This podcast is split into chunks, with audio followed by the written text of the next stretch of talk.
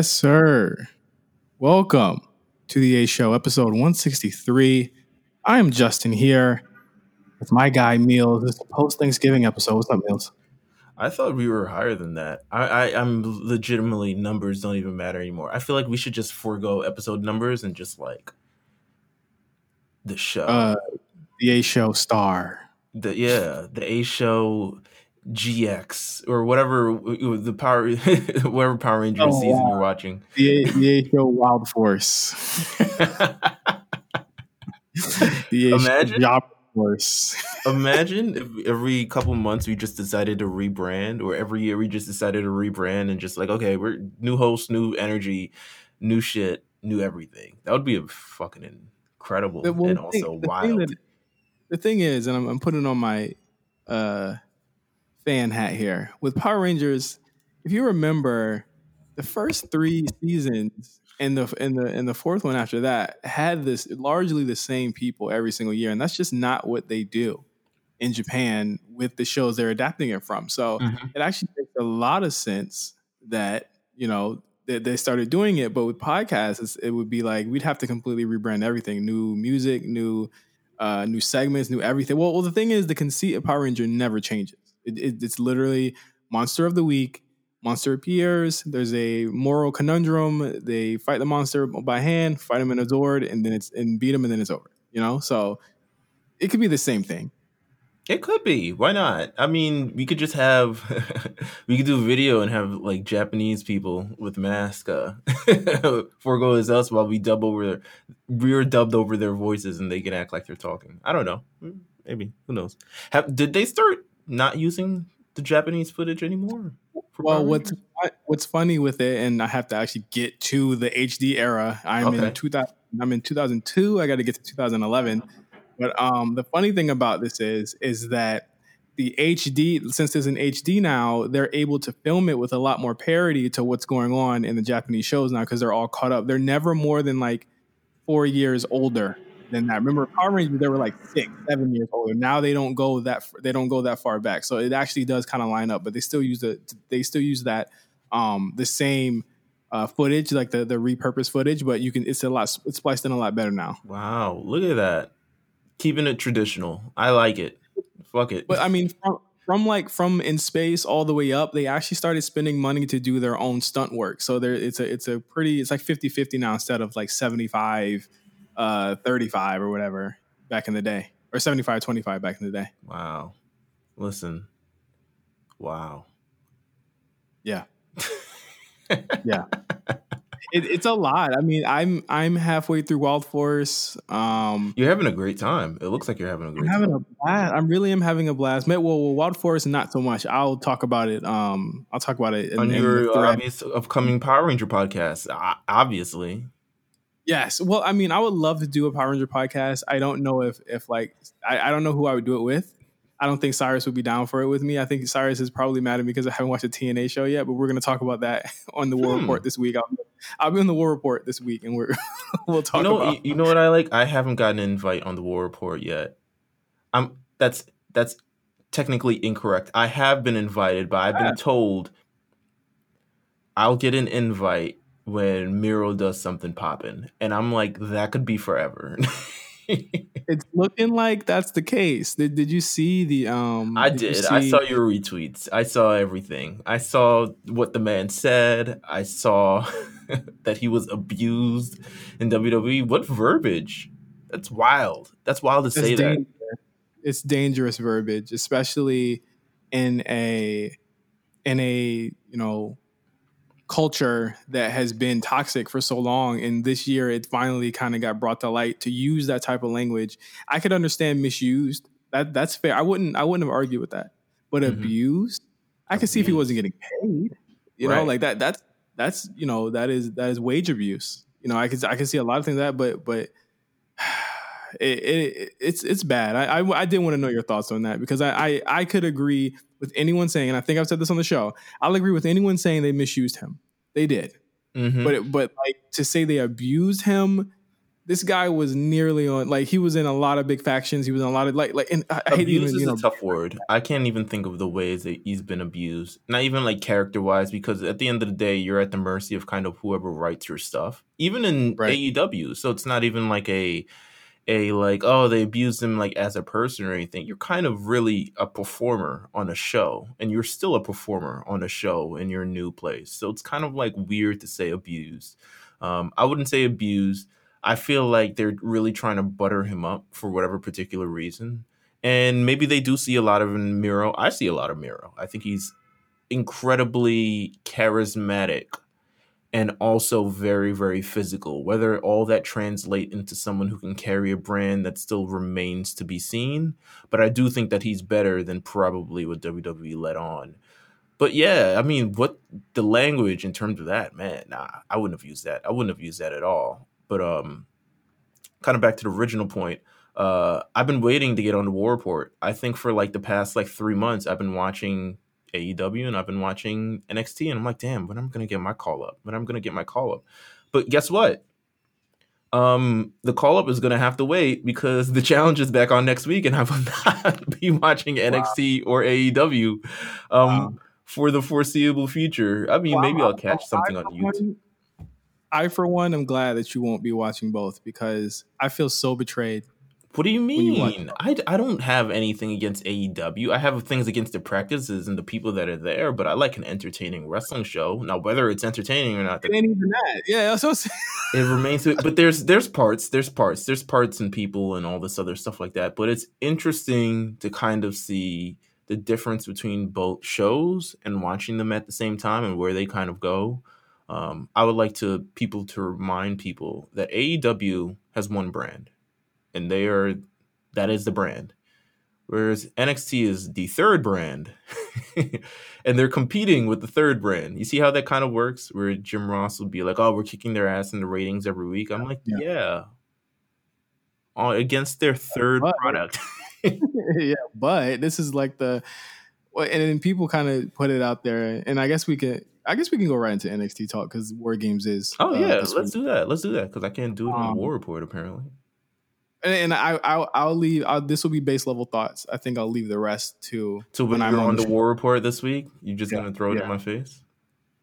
Well, well, you know what? If Cyrus hears this, he he he should invite you on, and we'll both be on this week. We'll, It's, it'll be nice. It's almost the end of the year. I don't see why we couldn't both be on. we'll see what happens. The challenge is looming. I'm just saying that the oh the my God. challenge Okay, is so looming. It's a challenge is coming back pretty soon. So for all you know, the fans of that show like listen to me free think on that show, it'll be back. So I might not even I have want to. time I want to be on that show. I want to be on that show. You sure? Yeah, I want to be on the challenge. I I'll watch it. Okay. All right. Yeah. Um, but but NXT War Games this week. Let's run through the card really really quick before we get into the rest of No Holds Barred. Um, four matches so far. It looks like it's probably going to stay that way, and that's fine. Um, it doesn't need to be anything more than that because I think both War Games should take. Actually, no, they might add one more. Five seems even, right? For- for Five NXT. seems to be like their. You can kick off the show. I don't. I don't. I don't like the idea of them kicking off the show with a War Games match, but it might happen. Um, They did it last. you at least have some buffer. I think you have a strong buffer, and you give an opportunity to someone. I don't say you're putting Finn on the show because it doesn't look like Finn's back on the show. I think the whole Finn return a couple of weeks ago was a smokescreen just for Undisputed Era to come back because I was Yeah, like, it, it, it was to get them on the show so people could so they could didn't have to strip them of the title or people asked for them to strip them of the title or something like that. It I was think to it was be just like for the ratings to pull people in. I think it was like, oh, Finn's back, and then really it's Undisputed Era in the overrun of the show. Like that's what my thoughts were, because that's cool. Yeah, I, I think that's true as well. it's a he, he was brought back and they didn't really do anything and he didn't really even say anything so, so it's kind of like i was like what that's cool but um give it a give it to somebody else give it to kushida or something he's been kicking ass man if they do a fifth if they do a fifth match at least or something along those lines I mean, would you want to build that? I, I just don't give it to Just don't give it to Ciampa you just need it do that on um New Year's. mm. That'd be hmm. the that could be the, the New Year's or the Christmas show. Remember the last year they had like they did nothing. Remember that? Remember that, that weird period last year on Wednesdays where it was like AEW was just like not airing, or was it? Were they not airing? Or were they airing like clip shows? I think And- they were and- airing and- clip shows, which I think NXT might actually they don't have to actually because Christmas I have think it's on Fridays. Christmas and New Yeah. Year on Fridays this year, which is tough for the SmackDown. Oh, you are. They did it. What did they, they did that before? Like what? Three years ago? Remember we had that big that big like Big Dog This was like- Christmas. Big Dog ain't working was- Christmas. this was the beginning of like the super woke. I you know you gotta we gotta care about every single day. Like they were like, yo, what, how dare they make them work on Christmas? I was like, bruh, But they, think- that's only because they normally tape shows for Christmas. So they were making them work live on Christmas. They've worked. I could. I'm. I'm pretty sure I could find a time where they've done a live event or they've done some type of show on Christmas. I promise you that they haven't. If it's been days before Christmas, but actually on Christmas Day, I'm almost sure they've always taped the show. We'll see. We'll we'll, we'll study that. Yeah, but that's it. That's just what it is. But who knows? Let's get into war games. Four matches. I think a fifth. If there was a fifth, there'd probably be a cruiserweight match anyway, which um I wouldn't be opposed to. I think um Phantasma. I think uh Santos Escobar is doing a, a great job. Uh, first up, we have Dexter Lumis, Cameron Grimes in a strap match.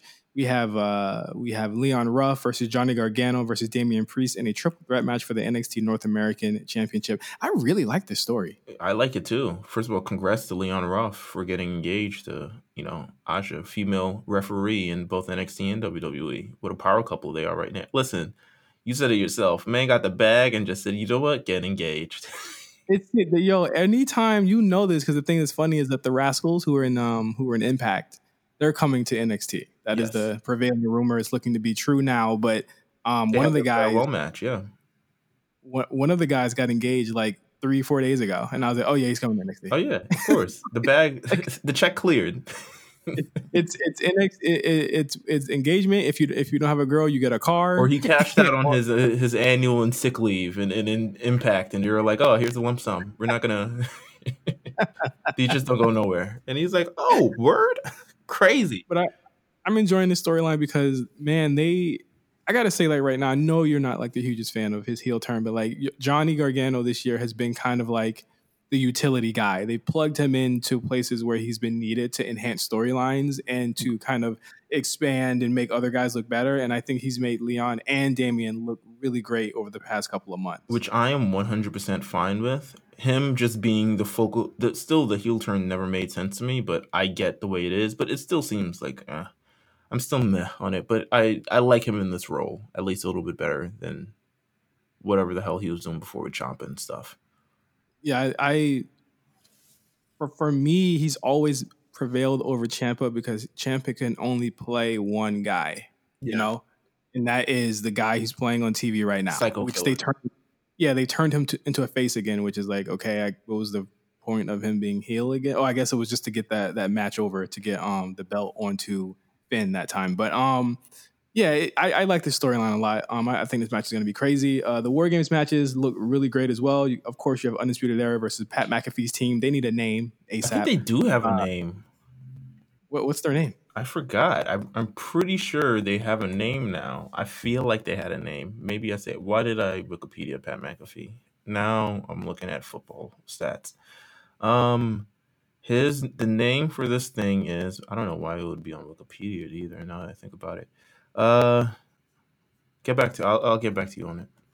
All right, that, that that's going to be crazy. I think Pat McAfee is gonna he's gonna he's going to kill himself to get this over, and uh, I can't wait to see it. Uh, then you have team you have Team Shotzi versus Team Candice in the War Games match. Um, of course, Team Shotzi is Shotzi Blackheart, Ember Moon, Rhea Ripley, and TBA. They're called the Looking at Kings. the Kings. Okay, Mm, well, no, inspired, very inspired. Um, but of course, you have them against Team Candace, Candice LeRae, Dakota Kai, Rachel, uh, Raquel Gonzalez, and Toni Storm, who was newly heel as of a week ago. Obviously, it's looking like Io Shirai is going to join. I don't know Shotzi. whether I'll be on the show this week or not, but I'm not a fan of Toni Storm's heel turn either. It looked like she came to work and they told her, You're turning heel today. And she was just like, Word? Well, I think the idea here is that um, before COVID in NXT UK, it was trending towards Toni doing the same thing. Mm. Um, she, of course, she had that, she had that I Quit match with Kay Lee Ray. It would have made a lot more sense there. I will agree with that because Piper Niven seems to be the one that they are kind of going for being the, the top face right now, which makes sense. I, I think that makes sense there. With here, it makes sense and then it doesn't because with Toni going heel, you kind of lose another baby face unless you're going to put Shotzi or Rhea in that moment. Because my thing is until Iyo loses that belt, those women can't be pushed above her, and they're just not going to be, as you can see. Yeah, yeah. So absolutely. The, the, the idea here is that I do think I do believe Shotzi's up next. I, I do, do think she's I agree. Up. I agree.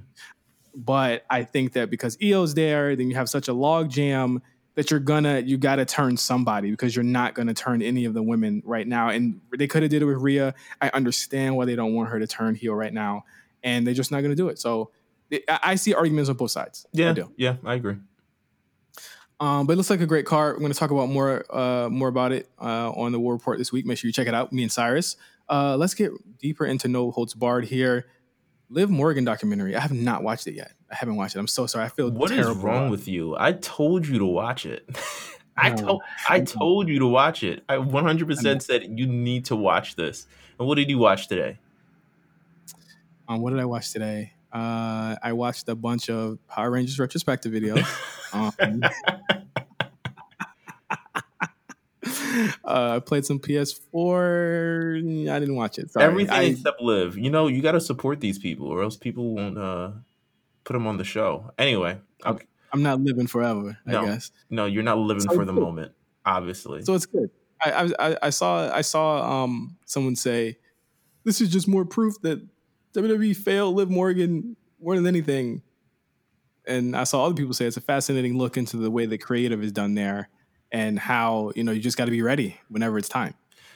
It is. I think it's a, actually. I think it's a little bit of both. Believe it or not, I think. um You know, I think the people who are in Liv's corner are probably the most surprising, and and one of them that speaks very highly and who's probably on the doc himself is Paul Heyman, who recants his time and he was the executive director of Monday Night Raw and saying pretty much the reason why he chose Liv to be on the show because Liv kind of represents he he compared it to his daughter in a sense of just like someone who doesn't want to be placed in a box. And I don't know why you're always trying to define me or something. And, and that's with a lot of, I guess, the, you know, millennial Gen X, Gen Z, sorry, Gen Z um, kind of crowd. And he believes that Liv Morgan is kind of the same thing. You can't really place her in a box, nor should you. She kind of exists and she kind of it, it's a it's a journey of a girl who's finding herself as she continues to mature and all this other stuff. But at the same time, you can't really put her in a box. But at the same time, she's got also this look that's very like alluring and like you don't really want to take your eyes off her. And she's and she's growing itself. I think then the documentary itself, the way it's presented, because they decided it wasn't like the regular documentary where they're like, you know, oh, we're, you know, plane trip something, they make sure to showcase in a very distinct kind of way in like a mm-hmm. kind of teen movie type of um atmosphere where they have the little voiceovers and they have a little tiny little bit of effects and all this other stuff like that which i thought was really really cool and really original for liv and you get to see how she came up with her family. She was very, very poor, but grew up a wrestling fan. Beyond, believe it or not. Well, don't, spoil don't spoil it for me. Don't spoil it. Oh yeah, yeah, okay, all right. So yeah, yeah. You show how you grew up. You show kind of the moments leading into probably one of the most um, pivotal moments is the moment that uh the whole the thing that we talked about actually at the end of last year, the last Raw of 2019, where she shows up as Lana's uh, thing and kind of like how all that went down and kind of how everything moved forward with that. So, Ooh, I I want to see that. I do want to see that. It's a good doc. It's a good doc. It's it's it's thought, really really good. I thought um that it was interesting that Sami Zayn had vouched for her on Twitter and said um he was originally kind of pushing for her to be part of his stable as well. A, a lot of people wanted to work with Liv, and, and I think that's really dope. Um, that he actually came out and advocated for her uh, so heavily. I agree, and I think you know my only qualm with her, and it's not even really with her, but I guess the people who kind of like uh champion her is that give it time. give it time. We all love Liv, but at the same time, you got to give it time. It's not like you're you're begging for these opportunities and stuff. And they did make note that she was off television. She was drafted to SmackDown, I think, in 2019, and was off television for 13 weeks. yeah, for no reason. um, but you got to give it time, and I think once you continue to give it time, and once she gets the opportunity, she's gonna really show out. So I'll, I'll say that. Give her time. She's she's a good one. Yeah. Um, and some sad or happy news, maybe. Uh, next up on No Holds Barred, Braun Strowman out with a knee injury, throwing the final couple of weeks uh, of 2020 plans for Raw into disarray. Uh, as we saw, really on on on Monday night, uh, a lot of things seemingly changed. Not not a lot of things that we could probably see. I mean, a lot of things we could probably guess have changed but a lot of things that we probably, I mean, probably wouldn't even notice a lot of them. There was a report coming out of Fightful that uh, Raw, the script for it was turned in 25 minutes before the show actually started, which seems to be part of the course for that show anyway. But um, yeah, he's injured and and now he is not going to be able to wrestle for quite some time. It's, it's a uh, it's a pretty bad knee injury. Niels, uh, how does this shake up Raw? Does it make it better or not? I I know we had a conversation about this on I think Friday, but I honestly think this kind of again opens up the air for Raw to showcase some new people and, and have some like different matchups. I think it I think it probably honestly from a Braun perspective, he probably dodged the bullet, which is a weird thing to say if you were entering a world championship program. However, I think they haven't done the necessary job to rehab Braun Strowman as a character over the last number of weeks, especially since the demoralizing back to back losses with Bray Wyatt and Roman Reigns. I think just overall as a character, he his stock actually decreased when he was world champion. It became not as fun to cheer or look forward to Braun or anything like that. And now you have him in this heel role where it's kind of like, yeah, you boo him, but where does the character go and what is the character really doing now? And I think it dodged a bullet because I think people would have completely been against and what they had planned. We talked about it last week. It was originally we expected a fatal four way with Braun showing up and then winning the entire deal. However, um, I think if that had happened, I think people would have shit all over it. And it would have been even worse for Raw. I think he dodged a bullet because he needs kind of a time. I think he needs time away to really his character to be kind of refreshed and kind of like take a breather. People need to stop seeing you for a while. When they see you, maybe it'll matter again, and ho- hopefully get a reset on his character. I personally don't like Braun in the role that he is in right now. I think he's a, I think he's a big stupid dumbhead. And yeah, I I, I, I, I do too. Um, I mean, we'll talk more about it on Raw, but yeah, it, it's really really shitty news for him. It seems it seems like he you know every time he's about to start up, it, it kind of he slows down again, or you know, COVID hits or something like that. Like it, it, it just never seems to be the the uh, the right time for him. But like I said last week, like I wouldn't have minded the match with him and and Drew. I just know the creative leading up to it. Like you said, we were we were gonna shit all over it. There yeah. was just no way yeah. that we weren't. But um, you know, nothing against him. It's just that we know the creator wasn't gonna wasn't gonna do him any favors. And and I also um, think it's from him as a character as well. When you look at him compared to who is the number one contender is AJ Styles. AJ Styles is gonna put a lot into making this a feud, a, a program. And I don't know if Braun Strowman necessarily does that. Maybe you he leans in a little bit of doubt for Drew. But at the end of the day, because Braun Strowman is Braun Strowman and the hierarchy and kind of everything like that, the doubt isn't really there at the end of the day, yeah. you know Drew is going to kick the shit out of him and win that championship. So, you know. Uh, next up on No Holds Barred, Kenny Omega is doing the rounds. He did a new interview with Forbes magazine, uh, mm. talking about Winter Great is Coming, which is publication Forbes, of course. Yes. uh, he, he went on there talking about Winter is Coming and uh, really just talking about the first year of AEW and uh, how he thought about you know where the company was headed and his new you know his, his new singles uh, departure uh, after departing from Adam Page and winning the tournament to face John Moxley this week. Uh, he did, however, talk a little bit about WWE here, talking about he will be open to a talent swap with WWE. Uh, and also who, um, he, sorry. who he wants to work with. I that is that comment is like the most like banging on the window, like help me. You know what it is though? It's clear what that comment signifies me is he has a com- com- it's clear he has a completely different outlook from the rest of the Yes. EVPs. yes, absolutely. He absolutely. and that may be the reason why he ends up trailing off one day if uh Yep. if that does happen. I and and I and I want to and this you this is why we are brothers because I had the exact same thought. You know what I'm saying? I was like, bro, like think about if someone else was asked that question. They would Jericho would say something, Cody would say something, the Bucks would say something completely like in line with that. Kenny's the only person that never really jumps into that beef shit. yeah. He never he, he absolutely never does it. I think if Um, you, I think if you talk to Jericho, the Bucks, or Cody, they would have said we have better talent than WWE. So why does we, why do we even have to swap? Like, Yep. Whereas Kenny Omega is just like, I mean, maybe it's because I mean, outside of the Bucks, I guess he's the one who hasn't really worked in the WWE, so he doesn't or have, in America. Or, or really in America like that. right. So he doesn't have the jaded kind of outlook. I mean, he did work in WWE for sh- a short time. I mean, in developmental, but he didn't really have the like full experience per se.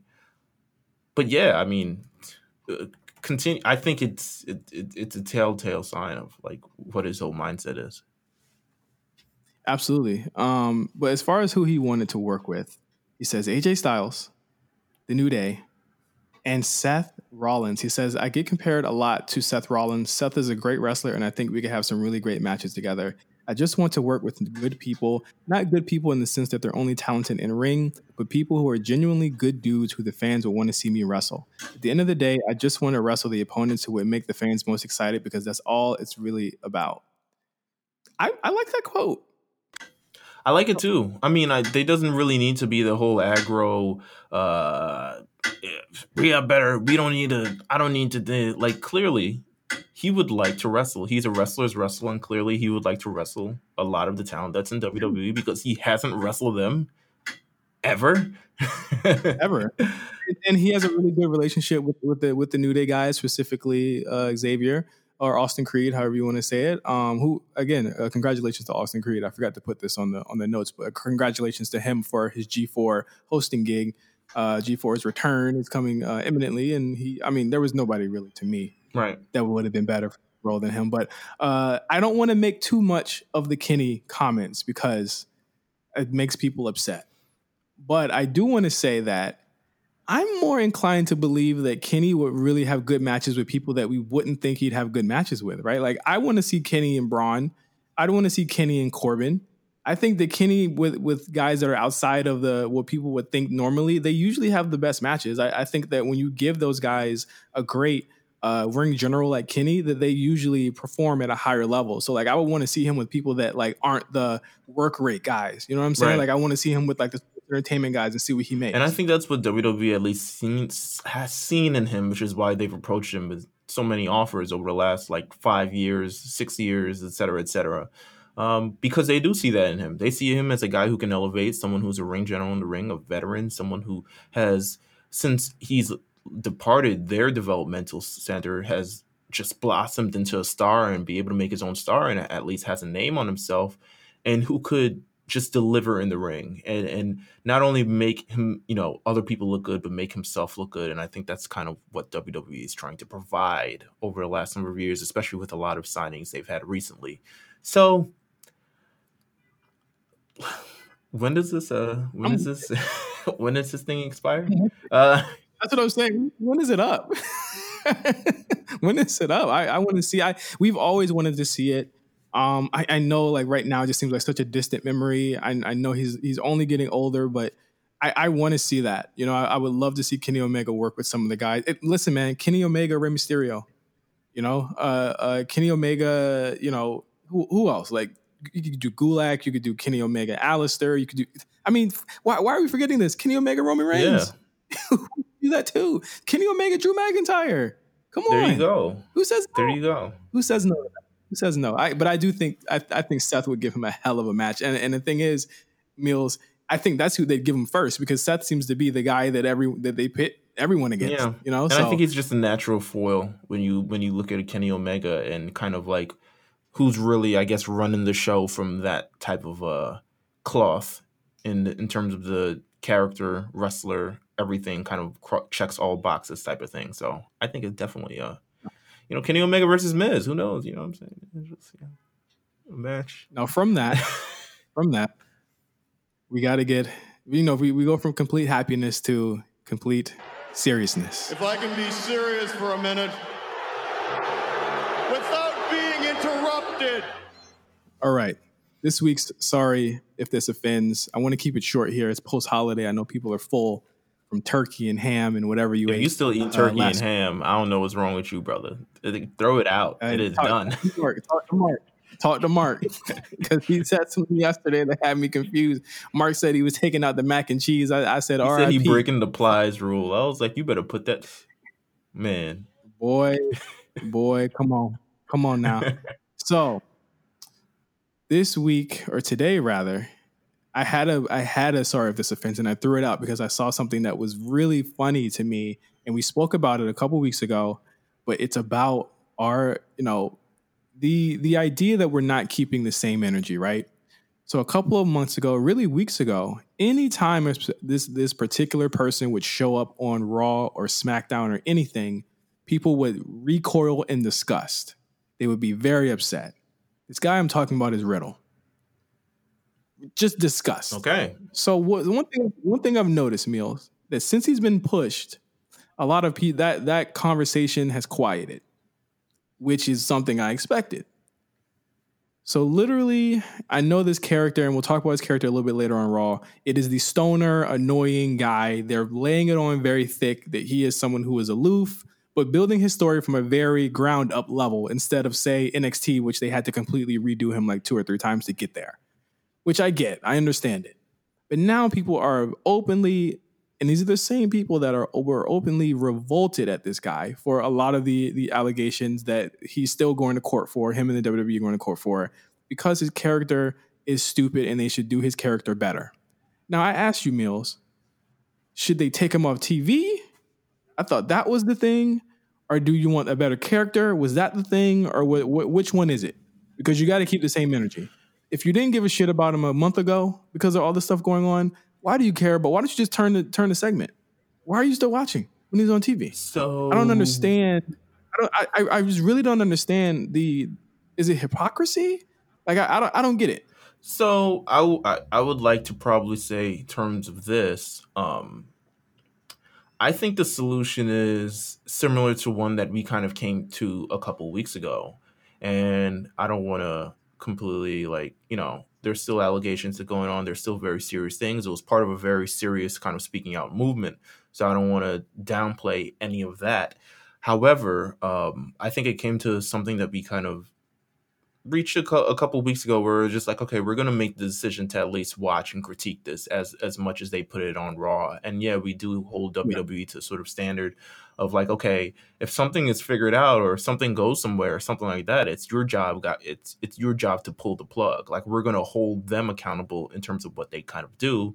But at the end of the day, realize as a company they're gonna do whatever they want to do at the end of the day, and we have a show uh, Matt Riddle is heavily involved in these shows, so we kind of watch. And I think that's g- generally the same thing that's happening with a lot of people. You can't watch Monday Night Raw without uh, you know, bumping into Matt Riddle. If you're bump, if you're jumping around television, you can 100% do that. However, he's very much so intertwined with the show, and I think that's mainly because they're giving him a push, which is weird at this certain time. However, they're very high on him as a character and his abilities in the ring. I think We knew he was. We we knew he was going to. yeah, but I don't I don't I feel like I feel like there it isn't sort of hypocrisy for you know judging him as a character because I feel like we're legitimately just at the same time right now um I think we're deciding what's our threshold of like canceled, and we decide that it hasn't passed a certain threshold yet. So people are just observing him as a character and kind of taking him as what it is right now. Or maybe I'm misunderstanding what you're saying, but I think we're No, I, I I- think that in a lot of ways, and and I get what you're saying, like judging it as a character. But there are certain people that do that and have been able to do that uh, subjectively with him. However, like I'm talking about, there's people are out there that were literally repulsed at this months ago. Now turning face and saying he would be a lot better character if he did this. So that means you're watching him. Yeah, I thought but that- it's, it's he's a major part of the show. I'm not gonna hold it against someone for watching the show that they continue to put in front of you, especially with Monday Night Raw. And Well, I, I- well, the, the deep the deeper issue is that they keep watching Raw and they hate it. Right. I think that I mean that's a deeper issue for them anyway. Is that they, they 100%. hate the show and they keep watching. But we've So, like- realized there are certain points in time you could scream until we're blue in the face of what WWE should do in certain situations, and they're just going to do whatever they want to do at the end of the day. I mean, if there's a big enough stink about it in terms of if it goes into sort of a mainstream media type of thing, then they'll do something about it. But as fans ourselves, we're kind of like at the same, you know, in the same vein as the lifeblood of the WWE, we're also like completely overlooked sometimes because a, a lot of times they're like fans don't know what the hell they want. And I think that's a situation that we're currently in right now. I think we I think just generally people are taking it as it is for this point of time. And I'll say this, it, it's similar to um we talked about a little bit of canceling thing. It's the same thing with the mulatto thing that we were uh, talking about a couple days ago or something along those lines. Um, people are accepting the fact that she's a rapper and she's good, even though her name's mulatto and it's a dumb fucking name and you should change your name. And I always thought it was a stupid name. Um, and I think Yeah. people are taking that as it is, but at the same time, they're like, we don't necessarily, maybe it's a, but we, you could scream till you're. And, and, and to be clear, to be clear, Meelz is not uh, equating what Riddle was accused of doing to Mulatto's. Right, right, right. not. We're We're, not. We're using as sort of an example in terms of people's reactions, not less so, not the two characters themselves, but kind of the reaction to those characters. So yes, definitely clear it up. Thank you. Um, but I think you could scream till you're blue in the face, and we have been for a couple of years. People have been saying like, "Yo, change your name, change your name. Your name is terrible." but people at the end of the day is like, fans don't know what they want. They don't listen. They're gonna listen to my stuff anyway until it comes to the point and we haven't reached the breaking point yet with Matt Riddle, I think, as of yet, because nothing has truly been decided. And a lot of things are kind of still up in the air. It's still very, very murky. Um, he has admitted to, legally. yeah, legally.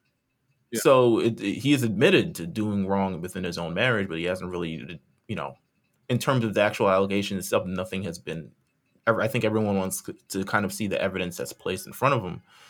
But I think you're going to hit a wall eventually where, and, and it hasn't hit there. And for some reason, it hasn't hit with the Velveteen Dream thing as well.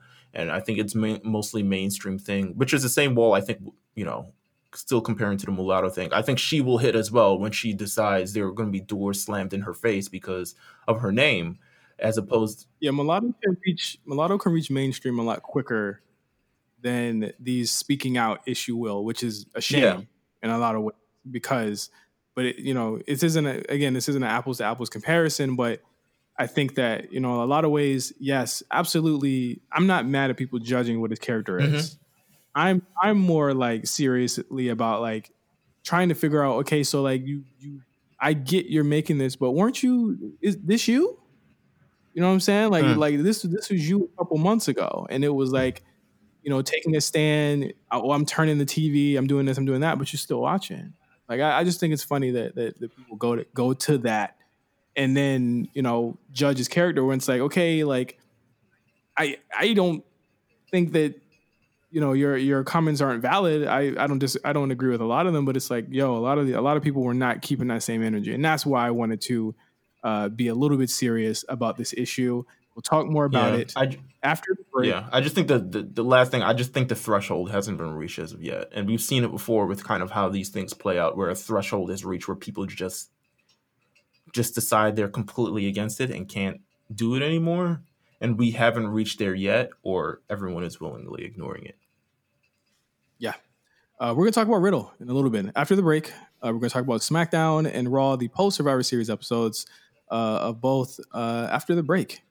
Stay tuned. How do your sons look at you? How does our entire family look at you?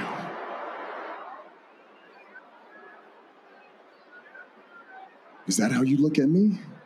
To you, to you, in your eyes, do you look at me like I'm some locker room begging for Thanksgiving leftovers?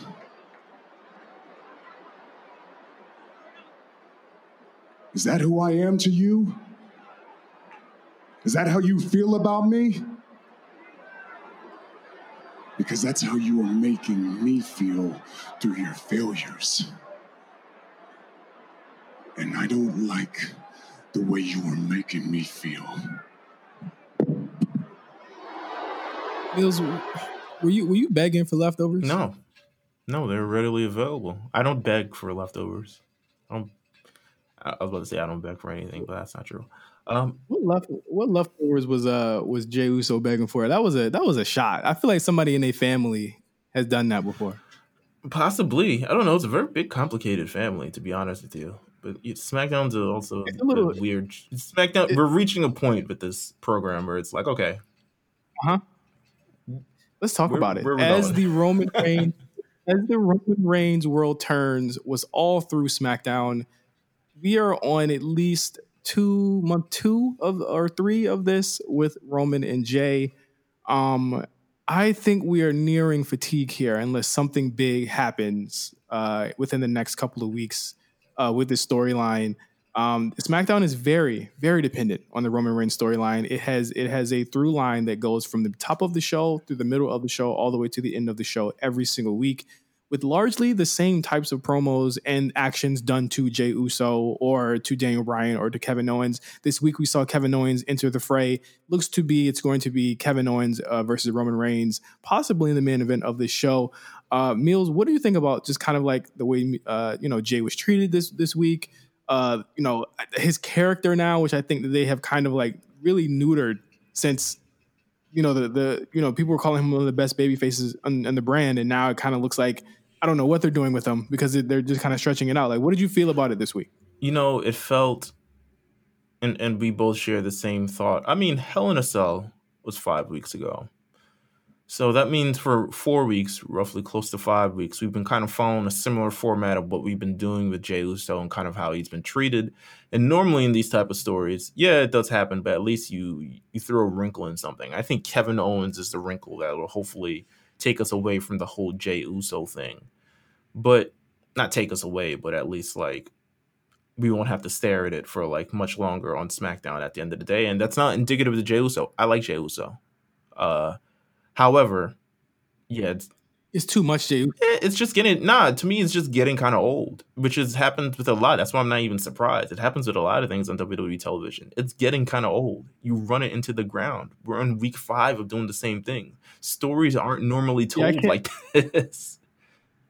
I can't I can't see him getting hoed out for another week and not really just showing any signs of like breaking through and being like, you know what, yeah, fuck the family. development as a You know, character. like- that's really what this is. At the end of the day, that's what this is really supposed to be about. At least the direction of the story is supposed to be development as a character. Possibly Jey Uso finding his inner, you know, strength somewhere and just being like, listen, I have to stand up for myself no matter what, no matter the family, no matter anything. Blah blah blah blah blah. Hopefully, it's trending in that direction. But wrestling doesn't come up with stories. It very rarely come up with stories with an end point, except if the end point here is The Rock.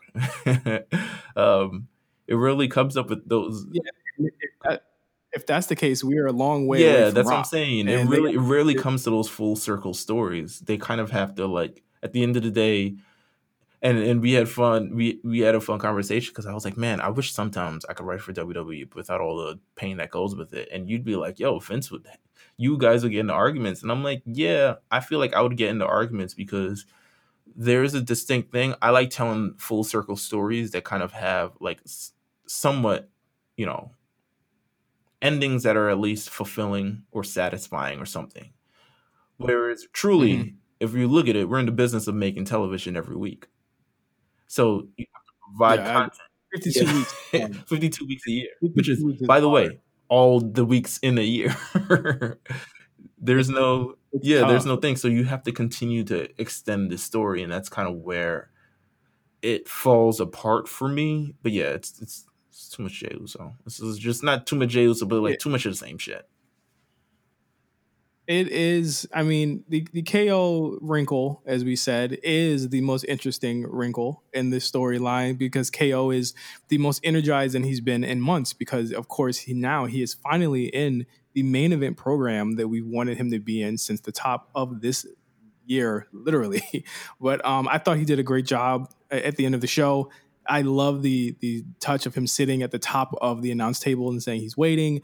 Um, I think he, I think that Roman and KO have excellent chemistry, and it's been quite some years since we've seen them uh, go against each other. So this should be really really cool uh, when it finally gets announced, which I'm guessing will be announced uh, on Friday SmackDown. But next up on the show, Sami Zayn dodging another title defense against D-Bry. He seems set for a clash with Big E. Is this what you expected? I I, I think that I, I, think that this is what I expected the the ceiling to be for Big E right now. It was IC title. The thing is, it's so weird. I mean, I guess he did beat Daniel Bryan, so that ends that feud. But they've been given like the it's been crossed some the, the, little waves in terms of like is Daniel Bryan working with Roman Reigns or is he working with Sami Zayn? But I think it was definitely solidified this week. It looks like it's trending in the direction of Big E, and yeah, it works. Um,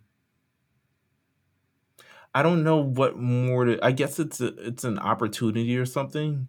Uh, and it's not that I'm shitting on an Intercontinental Championship. Intercontinental Championship reign is an Intercontinental Championship reign, but it kind of feels like we're going through the motions of a story of someone, I guess, who is like a new character. Big E's an established character, you know what I'm saying? Like he's a, we're treating him kind of like the new kid on the block again, which I'm sure he feels as well. And it's kind of a refresh for his character for the first time in six years being alone.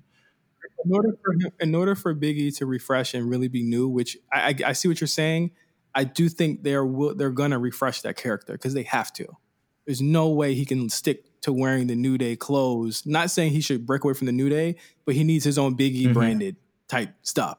And if they're going to treat it that way and they're going to rebrand him, I'm all for this storyline. If they're not, then I don't see him a winning it, and I don't see it working out for him in the long run with him still holding on to that characterization. Right. No, you're right. I, it's just going to be weird. I think I think Sami's doing a great job as IC champion. I, I think, but the thing is, is like they have him beating all these guys, you know, not pinning them, but doing it in cheap ways that so they can keep the title. Um, but these are guys that could be being used yeah. right now. like Apollo Crews could be being used right now. Daniel Bryan, I mean, if he's not going to be in the main event scene, what the hell is he going to be doing next week if he's not going to be going against Sami Zayn? Also, again? we have like, to establish for Big E, how does he combat that? How does he? Eh, right. He's been for the past few weeks beating people by count, beating people all types of ridiculous ways, and just retaining it. How does Big E decide? Okay, I see you, and how does he combat that? And uh, before it happens to him again, and he's just another person in the line. So we'll see. Yeah.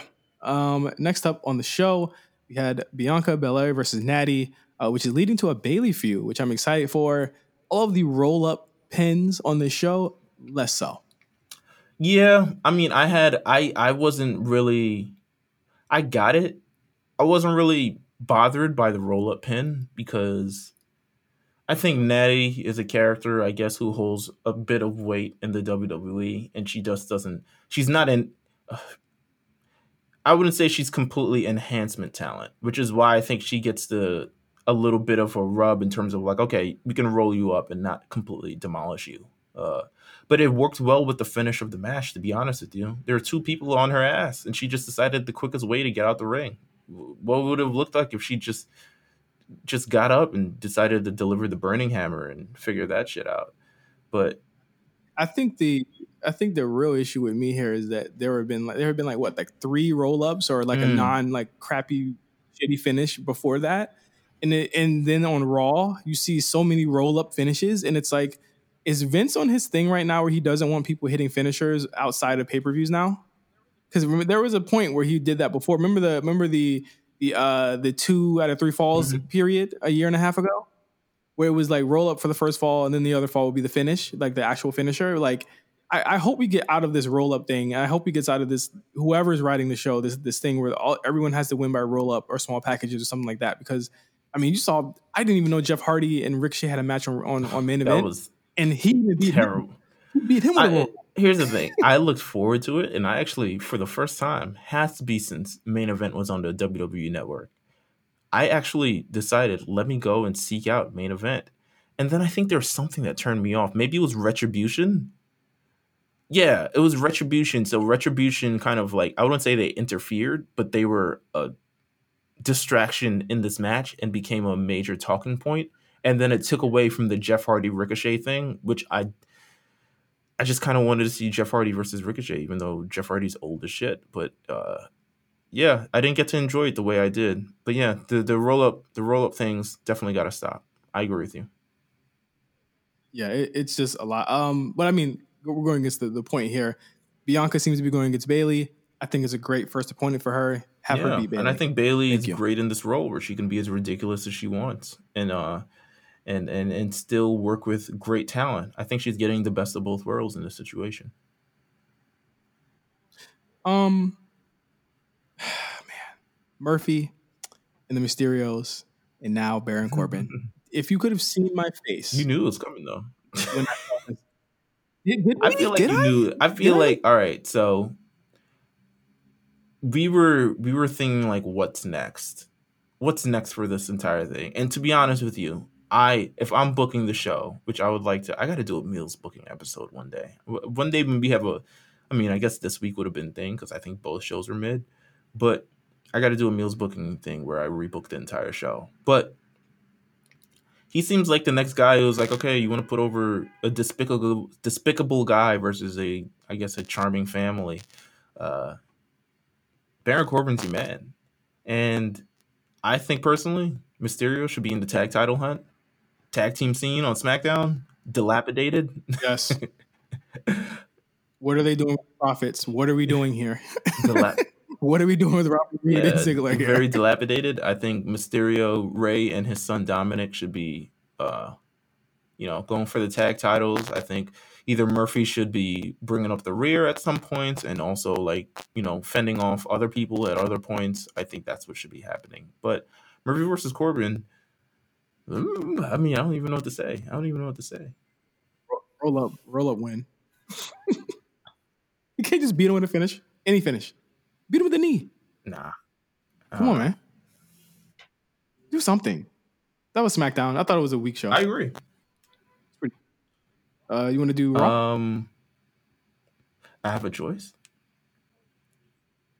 I mean, I, I, I, I mean, you could. You, I, I was gonna let you. Oh, know, oh, I mean, oh, okay, yeah, handle Raw. I like handling SmackDown, but all right, we'll handle Raw. Um, okay, so Mon- We switched it up. We Monday Night. Raw. Monday Night. I like SmackDown better.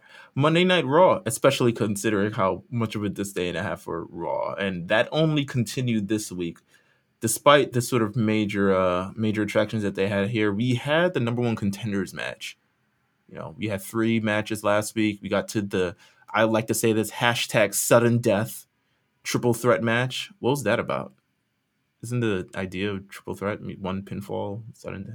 It, it wasn't a. It wasn't a sudden death one either. It, was- it that would have only worked if every single match of those three guys got into last week ended in a draw. it's not sudden There's death. nothing sudden or death or no, it was just They didn't.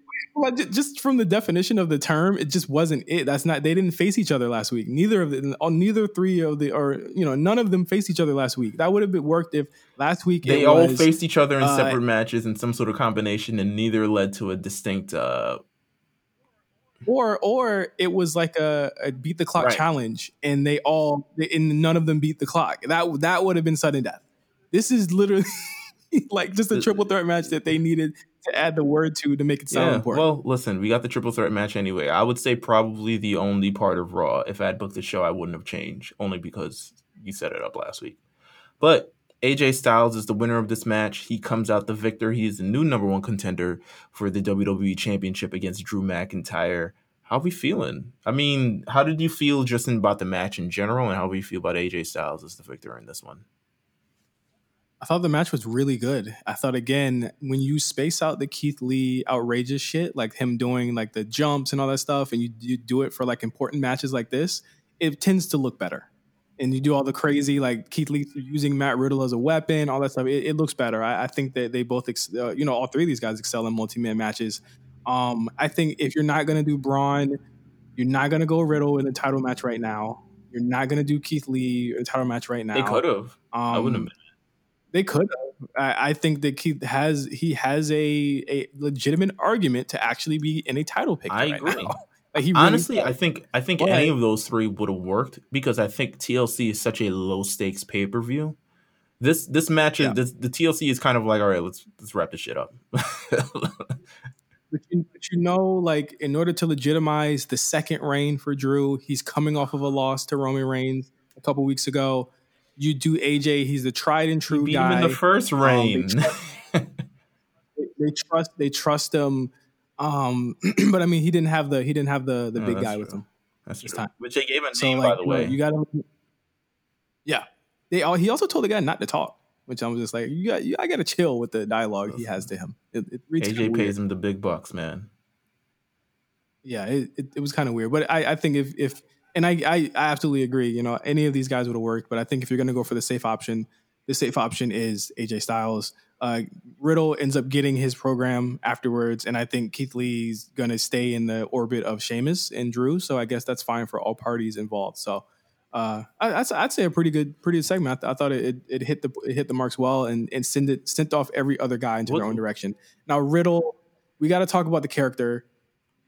Do you hate it? It's a I, little bit I, obnoxious. I'm just like this. is- He's obnoxious, but he's Sami Zayn obnoxious, and that's what it It's- reminded he's a little of. bit uh they're doing a little bit too much. That's what you call doing too much. Like we're trying to get over this character, but like now he's talking to people for what reason? I guess they were doing now it makes sense this week because it looks like he's heading into that uh hurt business feud with Bobby Lashley. So now it makes sense for him harassing MVP last week about what I don't even know what the hell he was talking about last week. Or this Uh, uh, uh, businesses, oh, different yeah. Oh, businesses. yeah, for sure.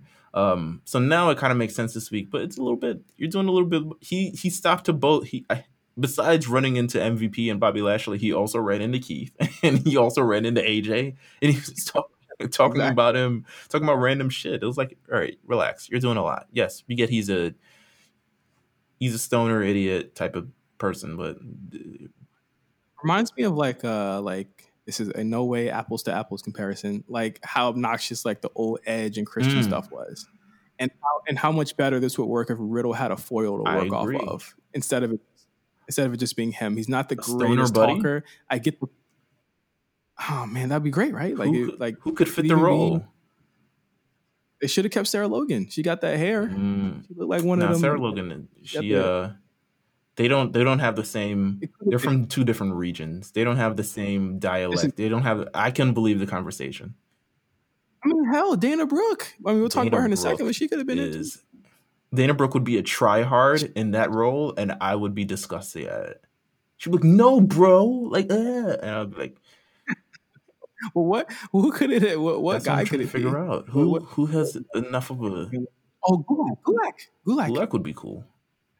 Do catch point. They were already in a in, in a stable and But anyway. hmm, I'm trying to think of like another stoner guy. Obviously, the the the, the thing, the go to, the easy go to with Matt Riddle someone straight faced who plays off of him. That's the easy thing. But to bring another guy who's just as ridiculous as him, But it, it's a guy that could be could be obnoxious with him, and maybe I'm I'm like positioning him a riddle heel turn here, but it could be someone who kind of accompanies him to to matches and stuff like that. Because the thing is, now. with with the, the thing is with the E is that like it's not enough that you just have great Right. matches. You know what I'm saying? Like no Riddle can do that, and he's proven it even with the silly character. It, it's got to be the character too.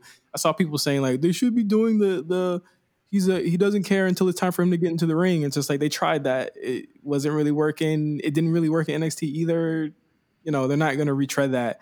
I think he largely is playing like the same obnoxious guy he was in NXT anyway. And it's the same one that had that had Thatcher wanting to beat the shit out of him. So like I don't get what the the issue is. He's always been this annoying character. Hmm, I can see R-Truth. Maybe, uh, who knows? Oh, R-Truth. Our truth could do anything. Uh, let's get to the let's get to the next point of the show. With that, you have the number one contender AJ Styles who will face uh, uh, Drew McIntyre at Drew TLC, and I guess it, it led to a main event. All right, so it led to the main event. Um, I know this is not our thing, but I, it was just one of the only points that kind of made sense on a show that I really didn't like.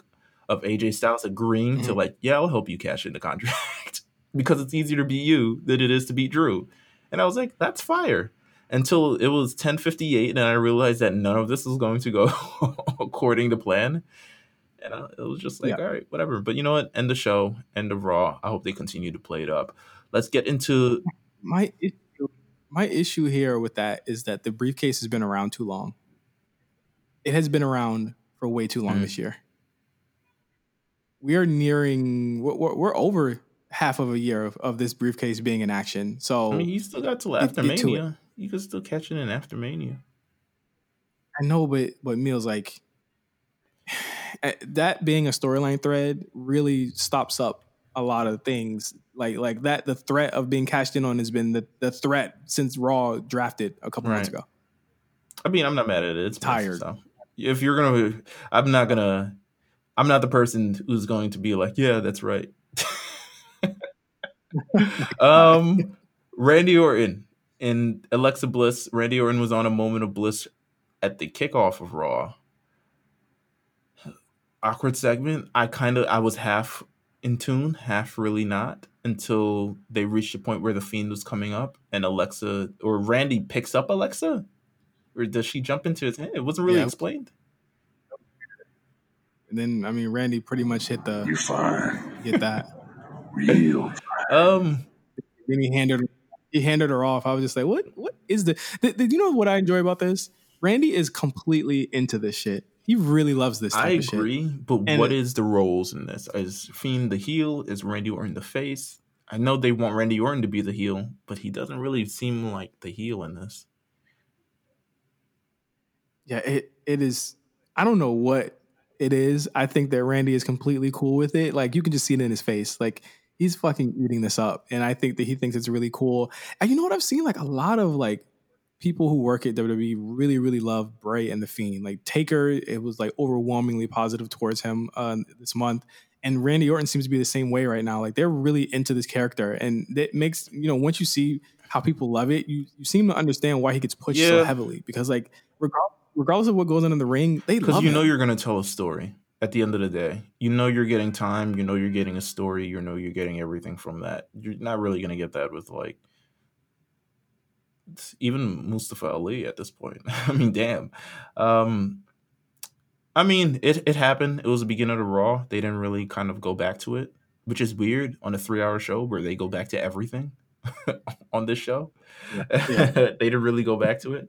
Randy went home. He went Yeah. home. You just went home after that. Um, all right, so I have to talk to you about this point because you put a point on this list that said Cedric Alexander needs to relax. Uh, Dive into this for me. Explain this for me. He was wilding. Like how he said how he beat how he beat Xavier Woods and, and start talking about I run Raw. I'm like, did you talking about Raw is mine? I'm like, who are? Last time MVP was like, is this nigga serious? That's funny as fuck. It's like, what is wrong? He was like, what is wrong Listen, with he's juiced up now, man. Listen, he's not cruiserweight no more. You can see it. He's he's a little bit heavier now. He's not cruiserweight cruiserweight steady anymore. That's Thanksgiving. That's Thanksgiving. That's Got Thanksgiving. him week. extra play. Big He- swole. know- you know- big swole with the you know- You know why else he was? Uh, you know why else he was green? Because he said you you may have pinned Shelton, but I ain't Shelton. And I said, wait a minute, what's What do you- going on? yes. Oh my god, I wasn't paying attention. Oh, He said, he said you may have pinned Shelton, but I ain't Shelton Benjamin. And I was just like, Shelton Benjamin with a freshly tailored suit, who came for the first time in a tailored suit, was I was like, bro, like, can can we like really give Cedric Ali like like what is to come from this? Like, if he is to be the brash, I guess, uh, rock figure in this Mhm. group, what where does what does that lead him to? Because I, I I don't really know where he goes after this. Team YN. If that's the case, Team YN of a group. TYN. Yeah. I just thought it was so. I just thought it was really interesting that they're starting to do this. But you know, with the Hurt business, they've booked them so crazily where they never lose. They're always protected. I thought it was really interesting. Well, not not like never lose, but like they never are made to. last week.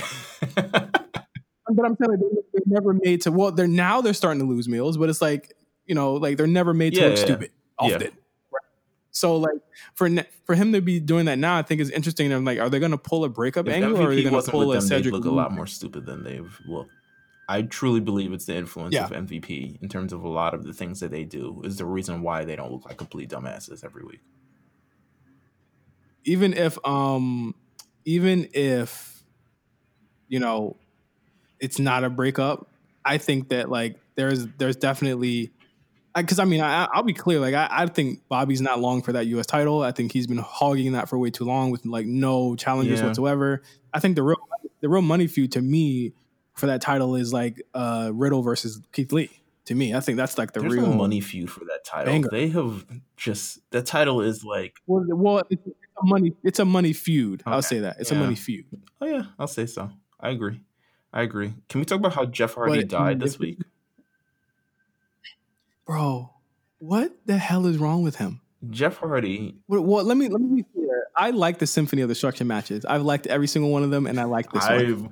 I I am either or. I really it kind of depends who's in the When he- match for me. When he shocked himself on the How do you do that? Well, they can't. Well, I That get why they had to do it with the wooden. I well, hold on, hold on. I get why they had to do it with the wooden thing because you can't actually, for one, in standards and practices, you can't actually have someone doing that and showing kids that Sure. on TV. Two, they don't actually want Elias to die, so I get the the look of it. Like they don't like because even if you do use a real metal object, there's no way to Right. to pop those sparks and not something crazy go on. You know what I'm saying? Like I don't even think it was I plugged it. in, but So it should go off. go off. I mean, whatever, man. Um, Jeff Hardy. Man, I I fuck with it. All the lives matches should be Symphony of the I- matches with the It's just like is this ECW Extreme Rules ass match? It's just like yo symphony. But J- Jeff Hardy, Jeff Hardy, who places a table precariously by the steel steps. Um, what is it with the Hardys and jumping off of things this year? Not sure. He jumps off to do the swanton bomb. Luckily, luckily he Elias broke his fall and then his head hit the bottom step because it looked crazy the first time. Like, It still looks crazy. oh my god. I thought it. was- I I thought You it thought was, we lost him? Well, you know, You thought it was gonna be like Snoop one. singing during the Did you watch the boxing? Did you watch? Yeah, oh, I watched the clips of it. I was watching. Uh, I was watching Netflix when that was on. You know me. I'm Listen, Different. That was an amazing. That's an amazing set of business. Snoop Dogg needs to and pretty much commentate full time. That was good business, and the fact that WWE hasn't used him. I don't know why. That's what I was gonna say. I don't know why they have. I don't think they knew. I don't think No. they knew. Nobody knew. No, we they- didn't know until Saturday that he was they that good. That's why. I'm pretty sure Triller is all white too. well, listen, so. But they knew. Nah, they had YG, they had St. John, they had Wiz, they had. Do you think that the guys that booked that just because they booked those guys that they, They, didn't book Imagine Dragons or any of the other bullshit that they normally pick. Triller is not, Triller is not an Imagine Dragons. Of course app. not. so why was they Listen, book it? There are definitely white people. Of course. All right, whatever, whatever. They booked Jake Paul. They booked Jake Paul. They're white. and guess what? you he saying? knocked that motherfucker. Oh my god. oh my god! That, but yeah, I would have loved the old. The oh lord. We need that as a drop. okay, we gotta get through. We gotta get through. We gotta get through. We gotta, we gotta get, um, we gotta, let's get okay. So boom, Reckoning debuts this week. Reckoning, Reckoning of Retribution. my, oh my! I I hurt for her. I really do hurt for her right now. I, I think if you What a pro! What a professional! What a professional! That's what I got to say about this. In the ring with Dana Brooke, by the way. I, I blame Dana. I, I had looked down. I had looked down, right? To like look at Twitter really quick. And I looked up and I said, Why isn't Matt he his mask flew off? off. Just flew off. Flung By the way, first turnbuckle of the match. It by the off. way, it's not like oh we're gonna put on the dot com and just ignore that the mask flew off. The mask flying off on the YouTube channel was within the first four seconds of that clip. Yep. It comes right off. You can you can't you can't hide. You cannot hide. Who did, had she practiced with that mask I on think- before? She had to have. I mean, I don't know because a lot of them. I remember specifically when Re- Retribution was having their first matches as well. A lot of them were having trouble with the mask, and I think they end up finding a way to stabilize it. But she hasn't wrestled with the mask on, and it just flew. uh, She needs a stronger mask. She, she just flew off. I mean, Well, this is this is what made it not so bad. In that, oh God, she lost. she lost Ugh. to Dana Brooke, by the way. But to Dana Brooke, to Dana Brooke, but Ali had some words for her afterwards, which leads me to believe that you know that might be breaking off Mm. soon. you know, which is You thought the fine. mask it's perfect for her. She does. No, I don't think the mask part was planned. I think that this actually makes it better because even in the thumbnail of it or, or some of the pictures of it, you see her without the mask on, looking dejected, and you don't get you don't get that emotion conveyed with that mask on. She, frankly, she would have looked stupid with that mask on, trying to show Mm. emotion. So it actually ended up working out. Even uh, you know after I laughed and you know after I got over the shock of her losing to Dana Brooke, I understood that there's a story that they're building, and I get it. Okay, Hopefully, I mean, get her out of retribution. Retribution loses all the time. This might just be. Not lately. I mean, right before this, they beat uh, Ricochet. Uh, nice Slapjack. little, nice connection to the story. I was Yeah. shocked. It's Slapjack. We don't even Yeah. know. He's like the guy who people didn't even know who he was really under the mask. People were like, "This not Shane Thorne. It's, it's this guy." I was like, "Nah." Might be. Might be. Who knows? Oh, Shane Thorne, I guess. But I mean, you know, the, the the Ricochet thing again. They're building a story here. Yes, they have uh, Ricochet losing way too much, but again, Ricochet's look pretty good. You know, promo wise, I thought he cut a real that promo that he put on his Instagram and Twitter was really Some good. Really good shit. I thought it was really good. He has leaps and bounds improved on the mic within months. So shout out to him for actually studying his craft and getting better at it. Because that was the one thing that you and I both said that he needed to work on. absolutely. So he's Absolutely. Still needs a little bit more character Um, work, but the promo was just fire. Kept, promo was fire. promos are good. So good job, Ricochet. I'm not mad at you losing the slapjack because I know it's in service of the bigger deal here, which is another match between you and Ali. So I'm cool with that. I'm less cool with Reckoning debuting and losing. I'm less Yeah, cool with and that. That's sorry, me and him. We all knew it was me and him. At the end of the day, it's like, yo, you knew what it was when you signed up. Um, Uh, Don't ever wear the mask anymore. Fuck it. I would say we should talk about the Asuka Lana thing, but I'm pretty sure they're just gonna do it again next week. So maybe we talk about it next week. by the way, Yeah, Lana yeah, Shayna yeah. Baszler. By the way, welcome to the main roster. Cool. Well, come on. I mean, Shayna, Shayna literally destroyed every single person in this roster a couple months ago. And then lost to Lana. Literally, like within seconds. Within seconds. Come on. Are you, I'm not. I'm not. Right. I'm not There's hanging there's over one- it. It's just. A, I thought it was. A, it's, I think it's funny. They're, they're building Lana as, as a baby Build- face. A we're white building baby Lana, face by the to- way. just to prove- Just I think WWE's doing this not to not to get back at Rusev, but just to prove like we could do this in Yeah. our sleep. listen. It, it's working. Anybody. It could be thought- you. I thought Lana, I thought Lana looked real good in the match too. I'm not even gonna lie to you. I thought she looked she looked good. She looked really competent in there. More so, m- more competent and also confident. Mm, then you're gonna say then finish the line. Th- then what? Then she used to be. Oh, I thought he was gonna say the Nia Jax. Oh, oh. I was waiting for it. I was waiting for Boom to drop. she did. She did look better than Nia in this match. But with Nia, it almost seems as though like she has regressed to a very disturbing level of like, what in the hell has happened to you? But you know, Nia, I- once you get the MAGA vibes on you, Yeah. it's over. Got that stank. Ma- MAGA vibe is a career ender. It is. I'm sorry. That stank on you. Got to figure that out, girl. Um, Was there anything? Was there anything else on Raw? I don't think there was anything else. I Next week, I have tuned out of Raw, so Um, yeah, we can we can wrap it up here. Yeah, uh, next week I they haven't announced anything. I'm pretty sure we'll get a tag match or so. Oh, the Sheamus thing.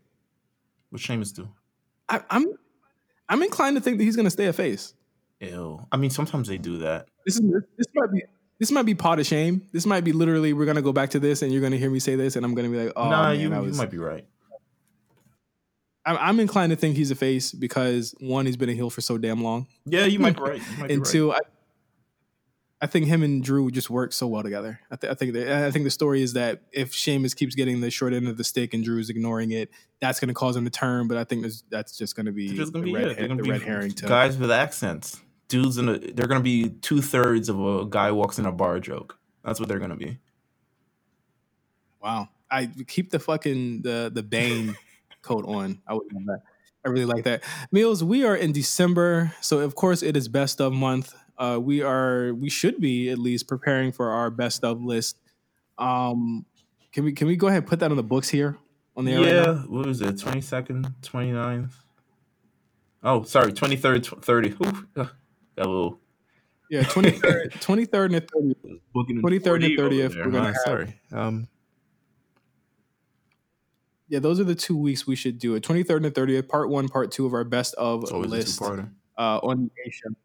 Always a two parter. Always great. Always fun. Uh, I don't know. I don't have the.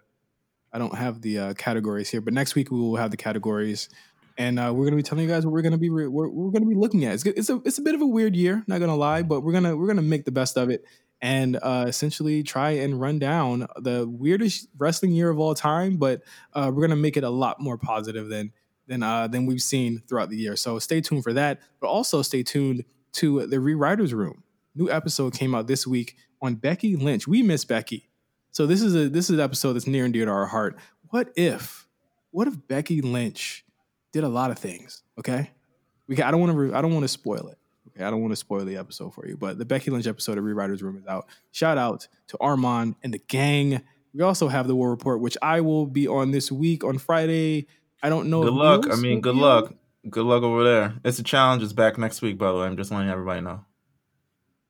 Wow. Okay. Well, it's the challenge is back, so that would that would mean that Meelz is back on his Yeah. BS for the challenge. Wednesday nights. I gotta watch different. this for Leo. Yeah, I gotta watch for Leo Rush. Is is is he on the first episode? he's he better be because listen, I'll tell you that. Watch, you won't have to watch for long. That's all I'll say.